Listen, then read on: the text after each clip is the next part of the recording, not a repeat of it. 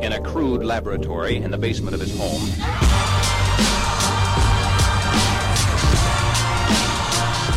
Welcome to the CE Rater podcast. It's your host, John Mayetta. If you like this podcast, leave us a five star rating at Apple Podcasts or wherever you consume your podcast content. Elon Musk. We'll link to the New York Times article in show notes. But with respect to his emotional interview with the New York Times, published on August 19th, my guess would be Musk steps down. He has no plans to do so. My guess would be stock continues to drift downward. Musk steps down by calendar year end 2018. And my guess within 36 months of January 2019, Musk will be back at the helm in the CEO chair at Tesla. See you all next time.